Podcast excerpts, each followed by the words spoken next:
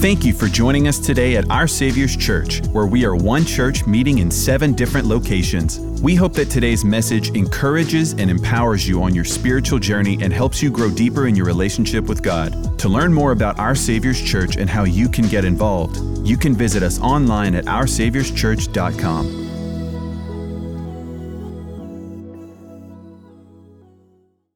very important part of this season that I want to talk about. We've actually titled the whole series that we've been in called The Gift. I love the gifts. I love the giving of gifts. I love watching my kids' eyes light up. I love blessing people in, a way that maybe they didn't expect us to bless them. That's just a very important part of this season. But there's always that one person who is extremely hard to buy a gift for. for.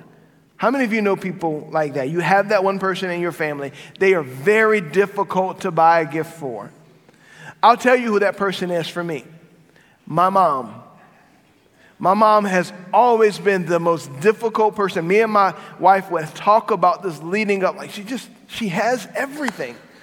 Like, what do I give her? Like, every time she's got the new this, she's got the new that. Like, how do, I don't know what to get her.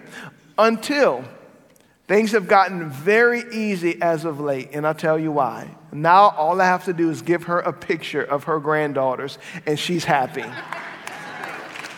she's happy. And notice, I didn't say give her a picture of my family because she could care less about my wife and I. She just wants a picture of those grandbabies, in particular, the youngest one. So that's, that's gotten very easy. But most of us have those people it's like, I just don't know what to get them. It's hard, it's hard to get them anything. Now, I want to talk about this for a moment because last week we talked about a moment in the story of Jesus' birth in Matthew chapter 2, where this group of people called the Magi or the wise men, when they traveled almost a thousand miles, roughly around Persia, or if not in Persia, to bring gifts to the newly born king of the Jews. And we talked a lot about that, and I'm going to look at that exact same scripture, but I want to look at it from a different perspective this week because I want you to see something. But before I do that, I want, I want to pose this question If you were them, what would you give? If I told you tomorrow when you wake up, you're going to meet Jesus, and I don't mean you're going to die, but he's going to physically be in the flesh in front of you, and you have the opportunity to give him something. What would you give him? And here's the question What do you give a king who has everything? What do you do? I'll preach the message, thank you. My job is to set you up. Then, no, seriously, I want you to think about that for a moment. What do you give him? When he owns it all. here's, here's the thing. If you were going, some of you said, May I give him a gumbo? okay. You're proud of your gumbo. But these men formulated gifts that they would bring almost a thousand miles to present to this child, to present to this baby. And each one of those gifts had a meaning, they had a significance, they had there was something special about the gifts that they gave him. So, what is it that he would want? Let's keep talking. I want to go back to that scripture, Matthew chapter 2, verse 1. This is what it says. It says, Jesus was born in Bethlehem in Judea during the reign of King Herod. About that time, some wise men from eastern lands arrived in Jerusalem asking, Where is the newborn king of the Jews? We saw his star as it rose, and we have come to worship him. Now, again, they traveled a long way with this one thing in mind to worship the King of the Jews. And as we're going to see, he was much more than that. So, these wise men, these magi, now, if you weren't here last week, I'm just going to tell you go back and listen to the message because I may or might, may not have ruined every nativity scene that you're ever going to see from this point on. How many of you just this week saw a nativity scene and you went, that's not accurate? so these men traveled to bring this gift to Jesus, to the King of the Jews. Here's the problem There was another man by that title, King of the Jews, and he found issue with this. Verse 3 King Herod was deeply disturbed when he heard this, as was everyone in Jerusalem. He called a meeting of the leading priests and teachers of religious law and asked, Where is the Messiah supposed to be? Let me pause there for a moment, because for those of you that don't know that term, Messiah and Christ mean the same thing. Messiah is the Hebrew term, Christ is the Greek term and they both mean the anointed one. There was this figure that in the Bible, really since the beginning of Adam and Eve's time, when God was bringing judgment on them, there was this promise of this one day man who would come and crush sin and defeat the enemy. And this messianic figure they knew of, they referred to as Mashiach or Messiah, this king that would one day come and rescue them. So when these wise men show up and they say, We're here to worship the king of the Jews, Herod knew exactly what they were talking about. It wasn't just the next king in the line, it was the promised one, the anointed one by God, the Messiah. Let's keep going. Where is this Messiah supposed to be born? In Bethlehem of Judea, they said. For this is what the prophet wrote And you, O Bethlehem, in the land of Judah, are not least among the ruling cities of Judah. For a ruler will come from you who will be the shepherd for my people Israel. He's quoting Micah chapter 5. Then Herod called for a private meeting with the wise men, and he learned from them the time when the star first appeared. Then he told them, Go to Bethlehem and search carefully for the child. And when you find him, come back and tell me so that I can go and worship him too. After this interview, the wise men went their way, and the star they had seen in the east guided them to Bethlehem. It went ahead of them and stopped over the place where the child was. When they saw the star, they were filled with joy. Let, me, let me pause there for a moment. When they saw the star, they were filled with joy. I recognize that for many of you, this season is not a joyful season. Can I remind you of something? Turn your eyes towards Jesus because that's where your joy can be found. Your joy is not found in your circumstances. If that were the case, that you would be up and down as many of us are. Our joy is to be found in one place in God, in Jesus. When they saw the star indicating that they were going to find Jesus, their great joy great joy came. The angels proclaimed, great joy would come. Where does that joy come from? Not from the circumstance, it comes from the source of joy, our King. This is what the Bible says it says, The joy of the Lord is our strength. And there's debate whether or not that means God's joy gives us strength or the joy God gives us gives us strength. There's debate and all of that. But what I, I mean, I don't know the answer to that question, but what I do know is this our joy comes from the fact that God's joy is in us. That's where our joy comes from. Our joy comes from the fact that a God who is filled with joy, and some of us don't think about God that way. He is filled with joy. He is the creator of joy. And that God filled with joy lives in us and promises us that joy. So if you will let it, God, if you will let Him, God through His Spirit, will fill you with joy. That's what He wants you to have this Christmas season. His joy. Not the joy the world gives, His joy. Let's keep going. So these magi, these wise men, they entered the house and saw the child with his mother, Mary, and they bowed down and worshiped him. They opened their treasure chest and gave him gold, frankincense, and myrrh. They gave him gold, frankincense, and myrrh. That's the reason, I don't know if you know this or not, but that's the reason why we give gifts at Christmas time. We give gifts because these magi, these wise men, gave gifts to Jesus. That's why we do that. We bless kids and we look for the joy and we look for all those things because it's, it's, it started here.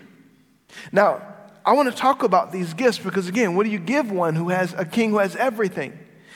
These four gifts that I'm going to talk about I want to unpack the four gifts that these wise men, these magi, gave to Jesus. Gift number one, they brought him gold. They brought him gold. Now, at that time in human history, gold was the most precious metal that you could find. Gold was not common. Common people did not have gold. Gold was in the chambers in the courts in the palaces of kings. It was a special metal. And not only that, it's been said that if you're ever brought before a king, you should bring a king a gift. If you read the Old Testament, you'll see when the Queen of Sheba goes to see Solomon, she brings gifts. When other people, other kings go to visit other kings, they bring gifts. Why? Because when you go before the presence of a king, you bring him gifts. You offer him something. You bring him something. That is how you come before a king. And what better gift to give to a king rather than a kingly gift like gold? So these these magi, these wise men, they brought this gift and they were acknowledging something as they brought him this gift of gold. They were acknowledging that he was, in fact, a king. And I mentioned this last week, but I love how the Bible doesn't say the newborn that will become a king. It says the newborn king of the Jews. He was a king from the moment he stepped foot on the earth. So these magi are acknowledging something. Are y'all with me this morning? They're acknowledging that Jesus, you're a king. Now, I want you to see something. These, I talked about this a little bit last week, but these magi, these wise men, they were like these spiritual mystic advisors to kings, but they also kind of filled the role of a priest. And this line of magi, they had they served one God. And, and, and these priests, these godly, they, they knew kings. They recognized kings. And so they were presenting to the King of Kings this kingly gift. Now, they, were, they weren't Jews, they were not Jewish men, they were Gentiles, signifying the fact that Jesus is not only the king of the Jews, but he is the king of kings. He's the king of the nations, the way the book of Revelation describes him. And can I just tell you something? It doesn't matter what's going on in the earth today. It doesn't matter the wars or the rumors of wars. He has not stopped being King of Kings. He is still in charge. And I know sometimes if you're like me, you look on the news and you hear about the things going on and you think, my God, Lord, is anybody in control? He still is. And in a moment, he can change a nation.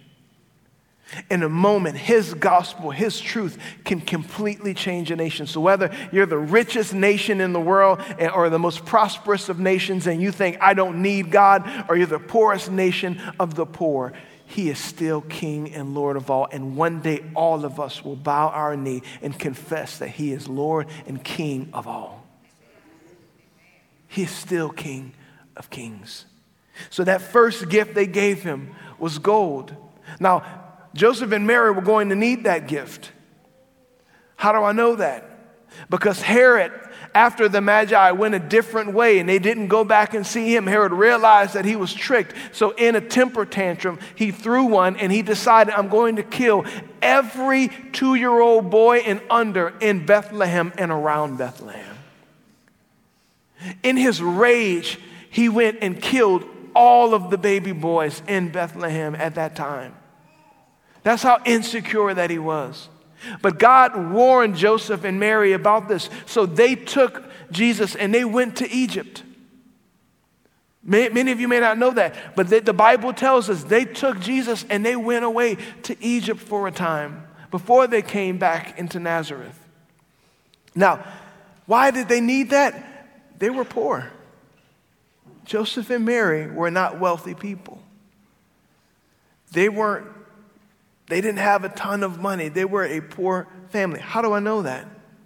Because in biblical times, and the Bible tells us this, when they brought their sacrifice to the temple, sacrifices were supposed to be a lamb, a, a, clean, a spotless lamb. That's what you would bring to the temple as your sacrifice. But there was an allotment made for the poor, those who didn't have lambs. They brought doves. The poor would bring doves because they couldn't afford to bring lambs. So we see when Joseph and Mary came to the temple, what did they bring? They didn't bring a lamb, they brought doves. But in actuality, they brought the lamb. They brought the real lamb. But I say that to show you they weren't rich, they weren't super wealthy people. And so, with this, they have this gift of gold that they're going to need to fund their trip to Egypt and back. So that was the first gift, signifying Jesus as King of Kings. The second gift that they brought was frankincense. Everybody say frankincense. Not Frankenstein, frankincense. They brought Jesus frankincense. What was frankincense? It was an incense. And many of you know about incense because you used to cover various odors in your room before your parents came in with incense. Don't act like you don't know what I'm talking about. But it, was, it was a different type of incense. This was a, a holy incense. This was, frankincense was something that priests would use as they offered sacrifices to God. And so, this again, these magi were a type of priest. And so, they were used to offering their incense in their ritualistic worship. So, they were priests, they understood this, and they brought this gift to Jesus, signifying something. That not only is he a king, but he's also a priest. And not only is he a priest, the Bible tells us he is the high priest. The exalted priest, the head priest, the leader of the priesthood is Jesus. Now, what was the job of a priest back then? The job of a priest was to stand in the gap. It was to go to man on behalf of God, go to God on behalf of man. The priest was the intercessor, it was the one in the middle. They stood in the gap where they would take men's offerings and present them to God. That's what a priest did. And so when the Bible tells us that Jesus is the high priest, saying he's the one who stands in a gap between God and man. This is what the Bible says in Hebrews chapter 4. It says this about Jesus, verse 14. So then, since we have a great high priest who has entered heaven, Jesus, the Son of God, let us hold firmly to what we believe. This high priest of ours understands our weaknesses, for he faced all of the same testing we do, yet he did not sin. So let us come boldly to the throne of our gracious God. There we, fi- we will find, we will receive, receive, excuse me, his mercy, and we will find grace to help us when we need it the most. I don't know if you know this or not, but Jesus is always at the right hand of the Father interceding for you what he did when he came on the earth, the blood he shed was for you, on your behalf. And not only that, he was tempted and tested the same ways that we are. So he understands. That's what allows him to be the high priest that sits on the hand, the right hand of God, saying, Give them another chance. Lord, I see that. God, I know them. Father, I know them. Give them another chance. He is always at the right hand of the Father interceding for you. Why? Because he is the high priest. And these magi, these wise men, when they brought this gift of frankincense, it was symbolic that Jesus would be that high priest for us one day. That he would, be, he would go through the sacrifice of his own death and rise again from the dead to sit at the right hand of the Father to intercede for you. There's another gift that I want to read to you. They brought him the gift, and this gift is a little strange, for being honest. This is that gift that you get of all the gifts. You go, Oh, I love it, I love it. This is the one you look at and you go, Oh, really? Thanks. They brought him myrrh. Now, why would I say that that's strange? Myrrh had many uses in this time, in this, this point in history. It was used as beauty treatment. Myrrh was used as a perfume because it had a pleasant smell. It was also used as a painkiller. In the Bible, when Jesus is hanging on the cross, they offered him wine mixed with myrrh, gall. And they offered that to him to try to take away the pain. It was a painkiller. But myrrh was also used as an embalming agent. So when someone died and they embalmed them, they didn't use embalming fluid the way that we did. They would pack their bodies with myrrh and other things. As a matter of fact, when Jesus died and the women showed up, they wanted to pack his body with myrrh and other spices, other things. So this gift is tantamount to saying, Jesus, I'm going to give you embalming fluid for your birthday. How many of you, you, tomorrow morning, wives, your husband gave you embalming fluid? You have a little problem with that. But why did they give him this gift? Because it was significant of something, it was significant of the purpose that he came to fulfill. We love the story, and I love this time of year, but I don't want to stop short at the story because the story didn't end there the story is actually still being written because Jesus came as a baby, but then he grew up to become a man and he preached a glorious gospel to save us all. And then he died on the cross for our sins and rose again from the dead on the third day. The story doesn't end with the baby, and the story doesn't end with the cross. He came, though, for the purpose of the cross. How do I know that? The Bible tells us in Mark chapter 10, verse 45, it says, For even the Son of Man came not to be served, but to serve others and to give his life as a ransom for many. In other words, I came into the earth to give my life for you. This was my purpose. This is what the Father sent me to do, was to die for you.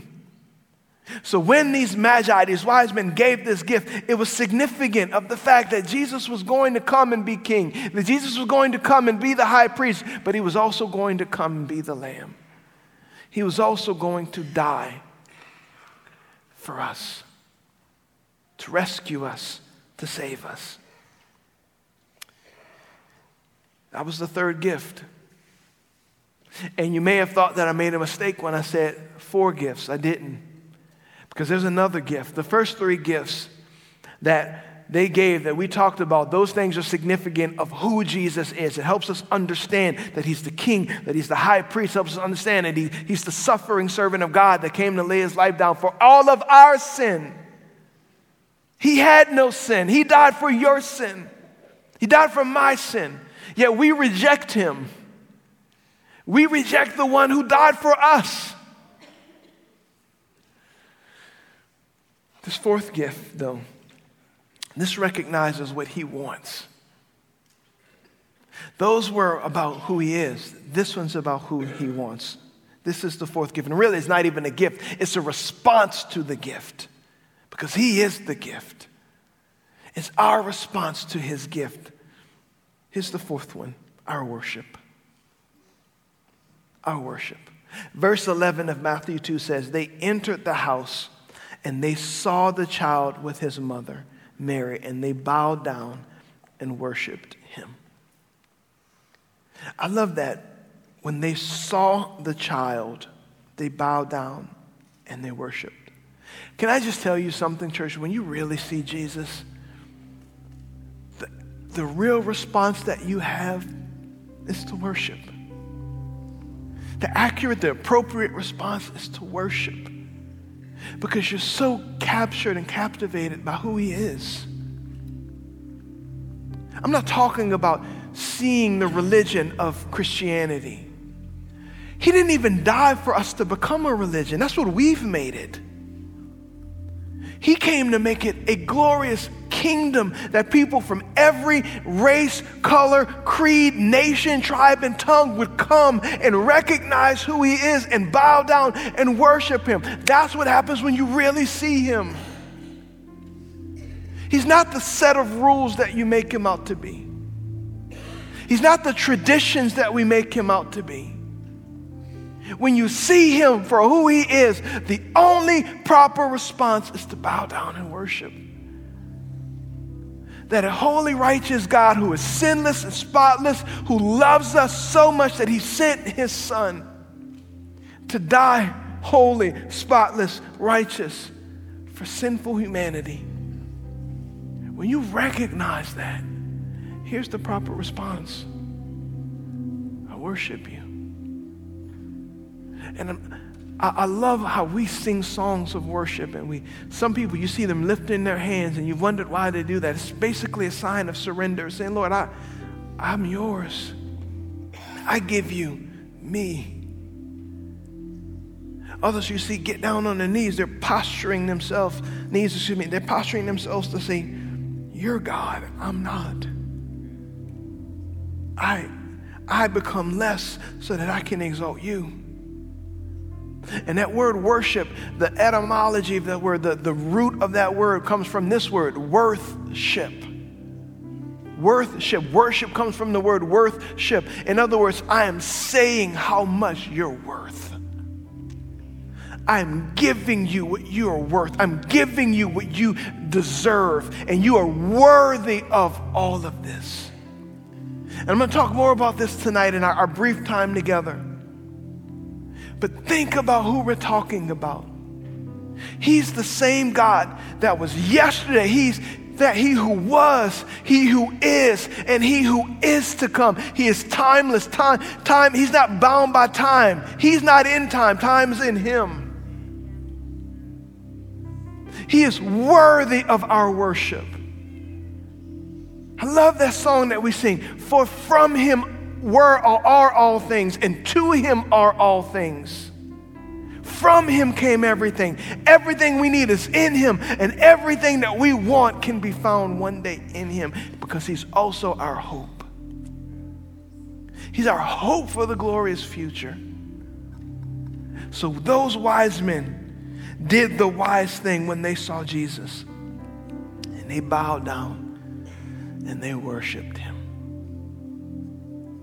And that's what he wants from us today. Church, can I just tell you something?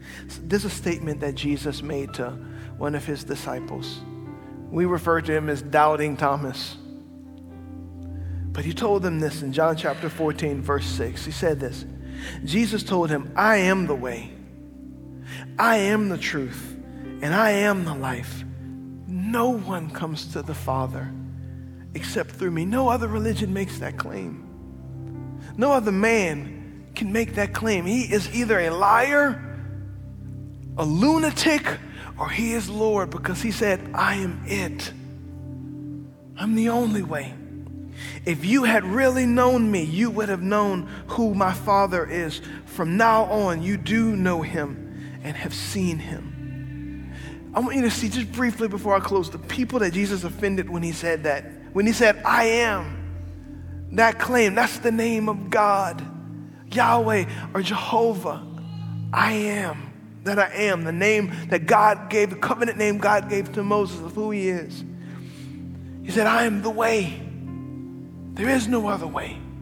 That's offensive to any other thought process. Well, I'm going to get to God through this or through this or through meditation. I'm going to get to God through this religion. Jesus said, I'm the only way. Then he said, I'm the truth. In other words, to the Greek, there's one absolute truth, and it is only found in Him. He says, I'm the life. It's Zoe life, not, not the biological life. I am the life. For the intellectuals out there who think I can find it this way and do this and wear this and do this. And Jesus says, I am the life. And to every other path, he sums it up by saying, No one comes to the Father except through me.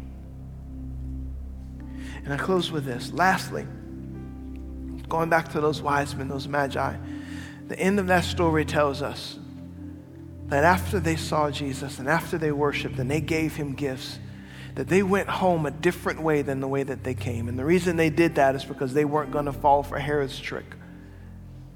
But how many of you know that to this day, when you actually meet Jesus, you go home a different way? You go home differently than the way that you came to Him. And that's what He wants for us. What do you give a king who has everything? You give him your everything. You give him the one thing that he came here for you. He came into the earth, glorious day joy to the world, all of those amazing things. But he came on a mission for you. So if you're a believer here, I encourage you get your eyes off of everything else and that's stealing your joy and your time and your peace with God right now. Focus on him because that's where your joy is found. That's where the celebration is. Even if things aren't going your way, you have joy and hope in Christ Jesus. But then for those who are unbelievers, you're not born again. You don't belong to Him. And you know that. Maybe you've used to come to church. Maybe you've fallen away. Whatever it is, you know and can honestly say, I'm not His child. I have good news for you. He died so that that answer can change. He died so that you can go home today differently than the way that you came. How do you do this, Pastor? It's a very simple process. It's as simple as ABC. It's called being born again. And Jesus himself said, You can't see God's kingdom. You can't see heaven unless you're first born again. So, A, what do you do? A, I admit. Admit what? The truth. You admit that you're a sinner, that you're honest about the sin in your life that separates you from a holy God. B, you believe. Believe what?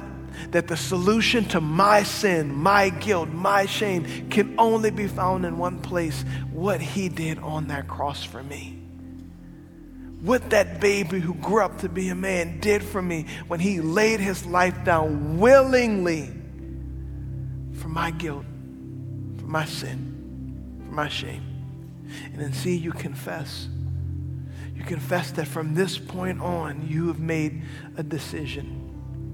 And it's a decision to give full allegiance to Jesus, to commit your way to following him being a disciple means being a disciplined learner. You begin a journey of becoming more and more and more and more like Him. And I want to tell you, it's not something you pray every week because you feel guilty. You just repent if you do that. You ask Him to forgive you because He's the high priest. But I'm talking about that line in the sand moment, that line of demarcation when you say, from this moment on, I have decided to follow Jesus. I believe he died for me. I believe he rose again from the dead on the cross. I mean, excuse me, rose again from the dead on the third day with a brand new life so that I can have a new life in him. So if that's you, I want to pray for you. And I want to lead you in a time of prayer where you talk to God and you surrender your life to him. I ask everybody to close your eyes and bow your heads I pray. And I don't want to embarrass anyone if that is your decision. There's nothing to be embarrassed about. This is the greatest, finest moment of your entire life. But I do want to acknowledge who I'm going to pray with. So at every eye closed and every head bow, if you're here and you say, Pastor, if God is offering that to me, I want that. I want to follow him. So with no one looking around on the count of three, I'm going to simply ask you to just lift up your hand. One, two, three. If that's you, lift up your hand. If you say, That's me, I want to be born again today. Thank you. I see your hand. Anyone else? Say, This is my moment. Thank you, ma'am. I see your hand. Lift it up high. Don't be ashamed. Don't be embarrassed. Thank you. I see your hand back there. Praise God. Thank you, sir. I see your hand. You can put them down. If you lifted your hand, or whether you lifted them or not, but you're making this decision, I want you to look up at me just for a moment, just you because I want you to see and always remember this moment. This is the moment it all changes. Never forget that. Today's your day. You can close your eyes and bow your heads as well. Church, let's all pray this prayer out loud together. Say these words with me. Say, Dear Lord Jesus, I believe you are the Son of God. I believe on the cross you died for my guilt, for my sin and from my shame. I believe you faced hell so I would not have to. And you rose again from the dead to give me a place in heaven, a purpose on this earth, and a relationship with God the Father. So I turn away from my sin, repenting of my sin. I choose to follow you and I commit my way to you. And from this moment on, God, you are my Father. Jesus, you're my Lord and Savior. Holy Spirit, you're my helper. And heaven is now my home. In Jesus' name, amen. Church, come on, let's celebrate with every person that prayed that prayer today. I want to encourage you to do two things if you prayed that prayer with me. Number one, keep coming. Because this is not the end of the journey, this is the beginning of a completely new journey. And I want you to learn what it means to be a follower, be a disciple of Jesus, and what that journey looks like. But from this point on, heaven is your home. Heaven is your home and your sins are forgiven. Secondly, tell somebody about the decision you made, whether you take that blue Connect card, get connected card in the pew pocket, you can fill that out and, and leave it on your seat or bring it to our info desk in the foyer. You can scan the QR code with your phone on the way back or simply tell somebody, hey, I prayed to be born again. Now what? Let us help you with your next steps. How many of you are glad you came to church on this Christmas Eve? Well, stand to your feet. I want to pray and release you. And again, reminder tonight, 5 p.m., we have a very special candlelight service. Can't wait for that. It's one of my favorite services of the year. Also, if you need prayer for anything, our prayer partners are going to be here up front. If you need prayer for anything in your health, in your family, or just that joy that I talked about in this season, let me pray a prayer of blessing over you. Father, I thank you for your people that you sent your son over 2,000 years ago to rescue. And it is joy to the world that you've come to give, joy that's found in you. And I pray that you would bless your people, that you would make your face to shine on them, and that you would bless them in their going out and in their coming in, and you would give them grace, and you would give them peace, and you would give them joy. And as your church, I pray that we would be a pure church who walks in the fear of the Lord that we would be a powerful church filled with the power of your Holy Spirit, and we would be a persistent church even in the face of challenges. And I ask these things in your great name, Lord. In Jesus' name, amen. Merry Christmas, everyone. Somebody waits for you. Kiss her once